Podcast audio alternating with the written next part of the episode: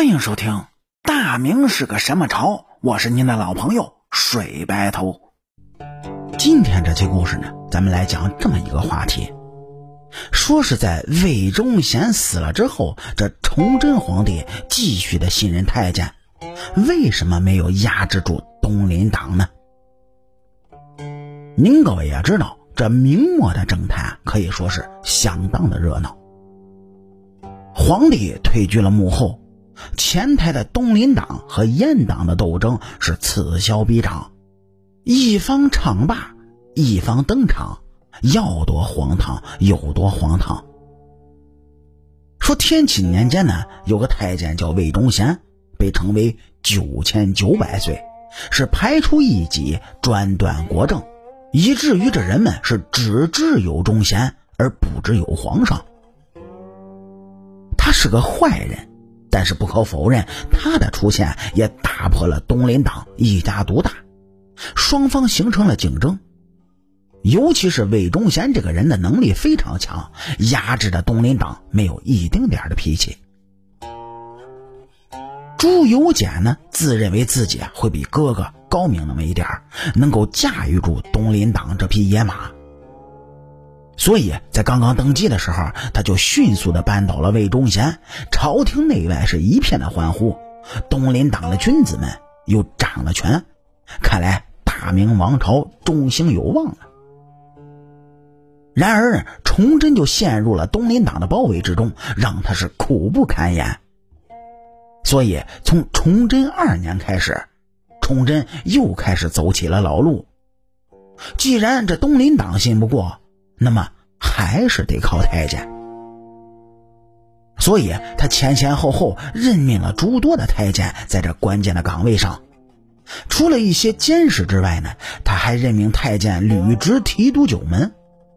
随后他又恢复了太监监军的制度，将太监就派往了全国各地的军营里监军，并且赋予了他们极大的权力。可是呢？纵观整个的崇祯朝，他还是完全受到东林党的牵制。那么魏忠贤之后，崇祯继续信任太监，为什么就没能压制住东林党呢？说天启登基时啊，东林党人是鞍前马后立了大功，所以天启皇帝在早期呢还是比较信任东林党的。但是久而久之，他发现一个问题。东林党的真面目暴露了，他们这些人啊，只有满嘴的仁义道德，每天是争争吵吵，办不了一丁点的实事儿。您别看天启皇帝只知道做木匠活，但能力呢确实不弱。他很快便寻找到了一个很好的代言人，那就是太监。而他的眼光呢也是可以的，魏忠贤不负众望。他手段是极度的残忍，让东林党人无比的郁闷。所以，虽然双方还是争过来争过去，但是东林党受到了诸多的牵制，甚至在很长一段时间里，阉党把东林党压制的比较厉害。但这肯定不是什么好办法。您各位要知道，天启呢，这是用一个恶去压制另外一种恶。短时间内达到了平衡，但是长久以往呢，没有一丁点的好处的。其实啊，崇祯能力虽然不强呢，但他对这一切都看在了眼里，所以这才除掉了魏忠贤。可是没过多久，他就没办法了，只能是弃用阉党。可是这崇祯朝里，他并没能出现一个像魏忠贤这样的人物，可以打压东林党。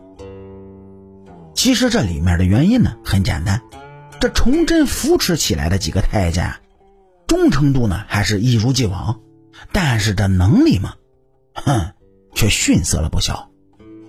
他不能抗衡东林党，但是要论起有多坏来。那都不亚于曾经的魏忠贤。说是这崇祯派出去的监军呢，大多数贪贿贪功，啥也不懂，在这军中啊起到的那都是反作用。